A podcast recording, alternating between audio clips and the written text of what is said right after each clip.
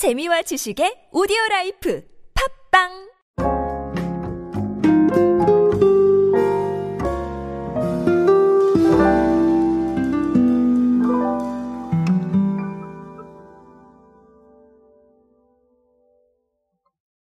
여러분은 게임 좋아하십니까? 저는 게임을 뭐 아주 열심히 즐기는 편은 아닙니다만 새로 나오는 게임들에 대해서는 언제나 관심을 가지고 있는 편입니다. 특히나 뭐 스포츠 게임을 좋아하기 때문에 어, 스포츠 장르에 나오는 게임들은 꼭 한 번씩 체크를 해보는 네, 그 정도겠죠. 어, 이런 상황뿐만 아니라 이 게임이라는 부분 자체는 이제 완전한 엔터테인먼트 산업의 중심으로 예, 평가를 받으면서 어, 여러 가지 부가가치를 창출을 하고 있습니다. 어, 바야흐로 벌써 2021년 마지막 클립이기 때문에 이 마지막 클립에서는 2022년 게임 산업의 10대 트렌드로 어, 삼정 KPMG에서 발표한 자료가 있는데 이 자료 중에서 제가 말씀드릴 수 있는 범위 내에서 어, 조금 중요한 포인트들을 한번 알아보도록 하겠습니다. 안녕하세요 여러분 노준영입니다. 디지털 마케팅에 도움되는 모든 트렌드 이야기로 함께하고 있습니다. 강연 및 마케팅 컨설팅 문의는 언제든 하단에 있는 이메일로 부탁드립니다. 자 앞서 말씀드린 대로 어, 바야흐로 벌써 2021년 마지막 클립입니다. 정말 열심히 달려왔는데요. 매일을 주말 빼고, 네, 휴일 빼고 달려온 것 같습니다. 아, 근데 여러분들께 어떤 도움이 됐을지는 잘 모르겠습니다만, 어, 많은 도움이 되셨을 거라고 생각을 하면서, 네. 그렇게 자기 최면을 걸면서 제가 2021년 정말 마무리하면서 아, 2022년 게임 산업 10대 트렌드, 자, 이 부분을 한번 좀 준비를 해봤습니다. 사실 제가 뭐 테크 쪽 부분은 제 영역이 아니기 때문에 제가 말씀드리는 것보다는 어, 오디오 클립에도 그렇고 유튜브에도 그렇고 어, 테크 쪽으로 정말 유능하신 분들이 많기 때문에 어, 그런 분들께서 설명을 해주실 거라고 생각을 합니다. 그래서 대표적인 것들만 보면은 뭐 현실을 초월한 메타버스 세상, NFT로 부각되는 게임의 새로운 수익원, 자 RPG 플러스 알파 게임 장르 간 융합 트렌드, hyper 캐주얼 필두의 캐주얼 장르 글로벌 도약, 그 다음에 IP는 성공 방정식, 아직도 유효한가, 뭐 이런 부분들도 있었고요.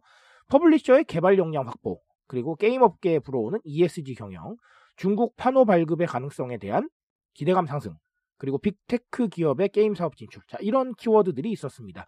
어, 근데 제가 방금도 말씀드렸다시피, 뭐, publisher라던가 아니면 또 tech 쪽 부분은 제 영역이 아니고, 어, 다른 분들께서 더 잘 설명을 해주실 수 있기 때문에, 저는 이제 메타버스하고 NFT, 그리고 ESG, 이런 쪽을 좀 말씀을 드릴 수가 있겠죠.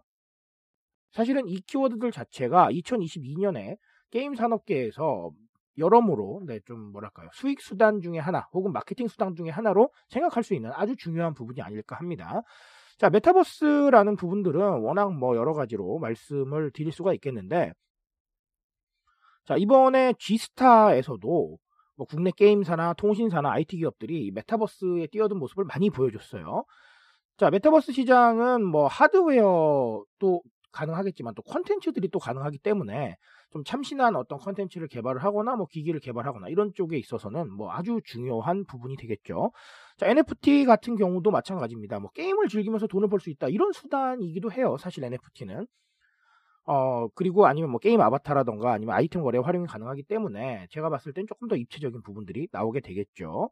자, 그리고 하나 더는 ESG에 대한 얘기인데 어, ESG 전담 조직을 신설한 게임 업체들도 많다고 합니다. 그래서 ESG 경영 체제의 구축을 위한 첫발을 떼고 있다. 자, 이런 부분들을 어, 생각을 해볼 수가 있겠고요.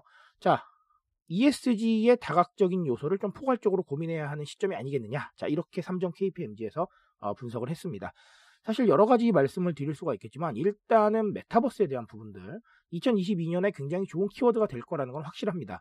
어, 실제로 기업이나 기관에서도 메타버스에 신경을 굉장히 많이 쓰고 있고 그리고 이 메타버스를 어떻게 활용하느냐에 대해서 굉장히 많이 어, 관심을 보이고 있습니다. 게임은 더더욱 어떤 이런 경험적인 측면이라던가 아니면 새로운 컨텐츠의 측면에서 이 메타버스를 그냥 두고 가실 수가 없을 것이고 또 NFT도 마찬가지일 겁니다. 하지만 중요한 거는 자 마케팅이나 아니면 사람들의 관심을 끄는 분야에 있어서는 결국은 경험을 어떻게 제공하느냐에 대한 부분이 정말 중요할 것이다라는 부분을 짚고 넘어가야 될 것 같습니다. 이 경험은 간접 경험, 직접 경험 상관없습니다. 아니면 게임으로 만들 수 있는 또 새로운 경험들도 되겠죠. 그리고 이 NFT에 대한 부분들도 충분히 인지를 하시겠지만 디지털 세상에서의 경험에 대해서 사람들이 정말 중요하게 생각을 하고 있고 그리고 디지털 세상에서의 자산을 위해서 어, 돈을 투자할 수 있다는 이런 부분들도 있기 때문에 결국은 이런 게 다 새로운 경험이라고 봐요. 디지털 자산이 예를 들어서 A라는 의류가 있다고 생각을 해봅시다. 그 A라는 의류가 오프라인 공간에도 똑같이 있을 수가 있죠. 하지만 디지털 공간에 있는 건 다른 경험인 거예요. 그러니 이 경험의 추이를 끌어올리고 사람들이 기존에 경험하지 못했던 이야기들을 접할 수 있게 해준다면 이 메타버스와 NFT는 충분히 좋은 홍보 수단이 될 것이고 홍보 수단을 넘어서 각각 대중들의 SNS에 인증이 되거나 아니면 퍼뜨려질 수 있는 가능성이 높아질 것이다 라는 말씀을 드리고 싶습니다. 자, 또 다른 하나는 ESG 경영인데, 자, ESG 경영 너무 중요한 키워드입니다. 2022년에 ESG 경영 정말 더 높게 떠오를 겁니다.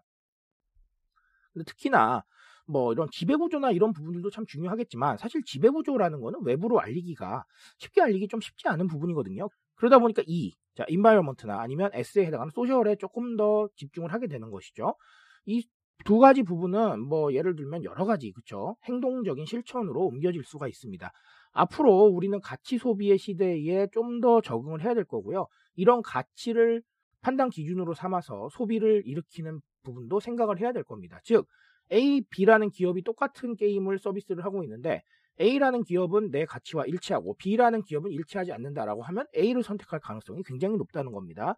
그리고 2021년에 나와 있는 통계들을 보면 이런 가치에 공감하기 위해서 약간은 더 비용을 지불할 수 있다라는 인식도 조금 조금씩 늘어가고 있습니다.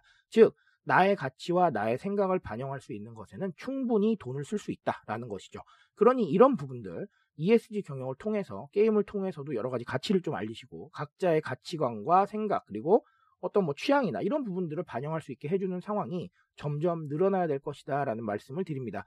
어떻게 보면 게임 업계는 이런 어떤 트렌드에 더 민감해야 되겠죠. 굉장히 빠르게 변하니까. 그래서 이런 부분들 참고하셔서 2022년 어, 전략을 한번 세워보시고 꼭 게임 업계가 아니더라도 우리 전반적인 산업계에 대해서 굉장히 어, 영향을 많이 줄 수 있는 키워드 두 가지이기 때문에 어, 꼭 짚고 넘어가시면서 2022년 한번 디자인해 보시기 바라겠습니다. 제가 말씀드릴 수 있는 건 여기까지만 하도록 하겠습니다.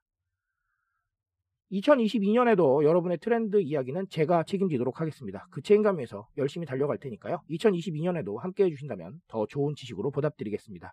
2022년에도 인싸 되시기 바랍니다, 여러분. 감사합니다.